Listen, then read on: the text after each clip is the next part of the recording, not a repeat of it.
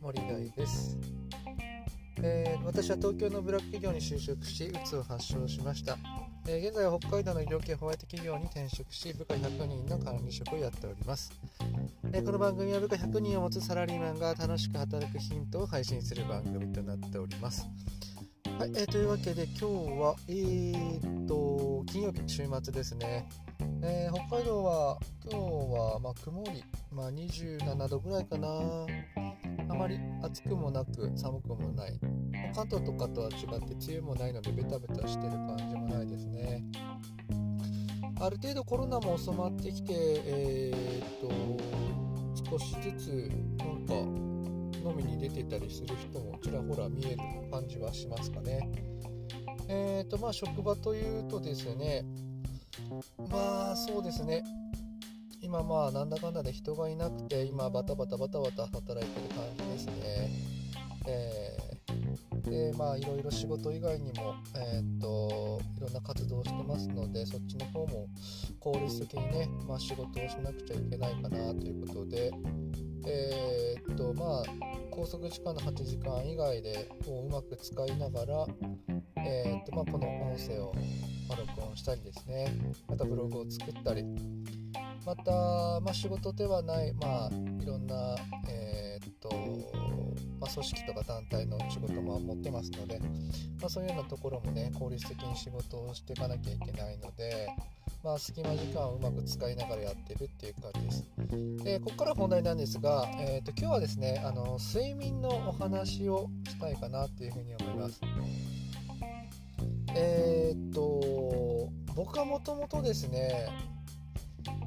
18ぐらいからそれこそ30ぐらいまで1日3時間から4時間ぐらいですね。それぐらいしか寝なかったですね。まあいわゆるショートスリーパーでした。まあ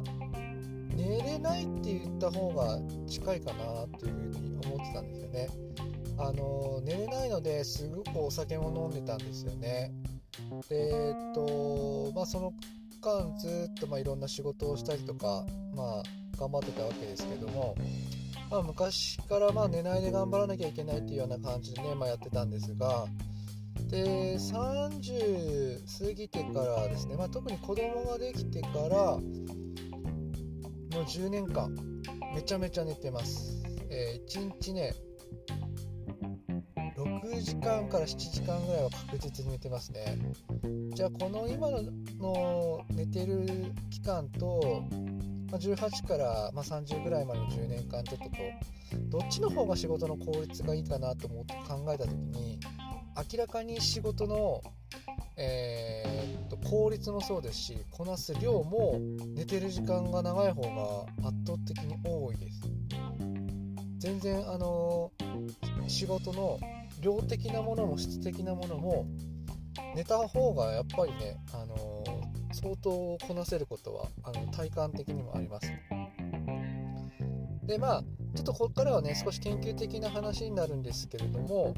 やっぱり1日7時間ぐらい寝る人の方が、まあ、健康的にもいいですし仕事の効率も上がるっていう風な研究結果も出てます。7時間ぐらい寝る人の方が認知症のリスクもね下がるっていう風に言われてますのでやっぱりねあのしっかりと寝るっていうことはいいことだっていう風に言われてますねあとはねもう一つ仮眠。お昼寝ですね。仮眠をですね1時間とかはねそれはもう仮眠のレベルじゃないって言われててます。しっかりもう睡眠しちゃってるので逆にそこまで寝ちゃうと今度夜寝つけないっていう風な問題になってくるので結局寝不足になっちゃうんですよね。まあ仮眠で一番理想的な時間は26分ぐらい。26分ぐらいが一番いいかっていう風言われてまして、まあ、それぐらい仮眠をすると仕事の効率が34%向上する。注意力も54%向上するっていうふうに言われてますので、えーと、睡眠時間を確保するプラスですね20分ちょっと仮眠をするっていう風な時間を設けるとかなり仕事の効率が一気に上がると言われてます。僕自身も30歳ぐらいから睡眠時間を長くしてお昼寝をですね15分から20分ぐらいするっていうことを、まあ、心がけてます。これ意図的にねあの寝つけなくてもいいんだけど目をつぶるっていう風に僕はしてますね。それだけでも一気にね頭がリフレッシュされて結構あの仕事の効率が上がるなっていう風なことを、まあ、実感してますね。でえっとまあ若い時と比べて今の方がね経験があるからあの仕事がねうまく早くさばけるようになったんじゃないのかっていうふうに思うかもしれないけどやってみたら分かると思います。これね絶対経験値じゃないと思います。あの圧倒的にやっぱり寝てる時の方が集中力そして頭の回転も全然違うんですよね。なのでやっぱり睡眠時間っていうのはあの、ものすごく大事だなっていうふうに思います。特にね忙しいサラリーマンの皆さんあの通勤時間とかいろいろあるっていろいろ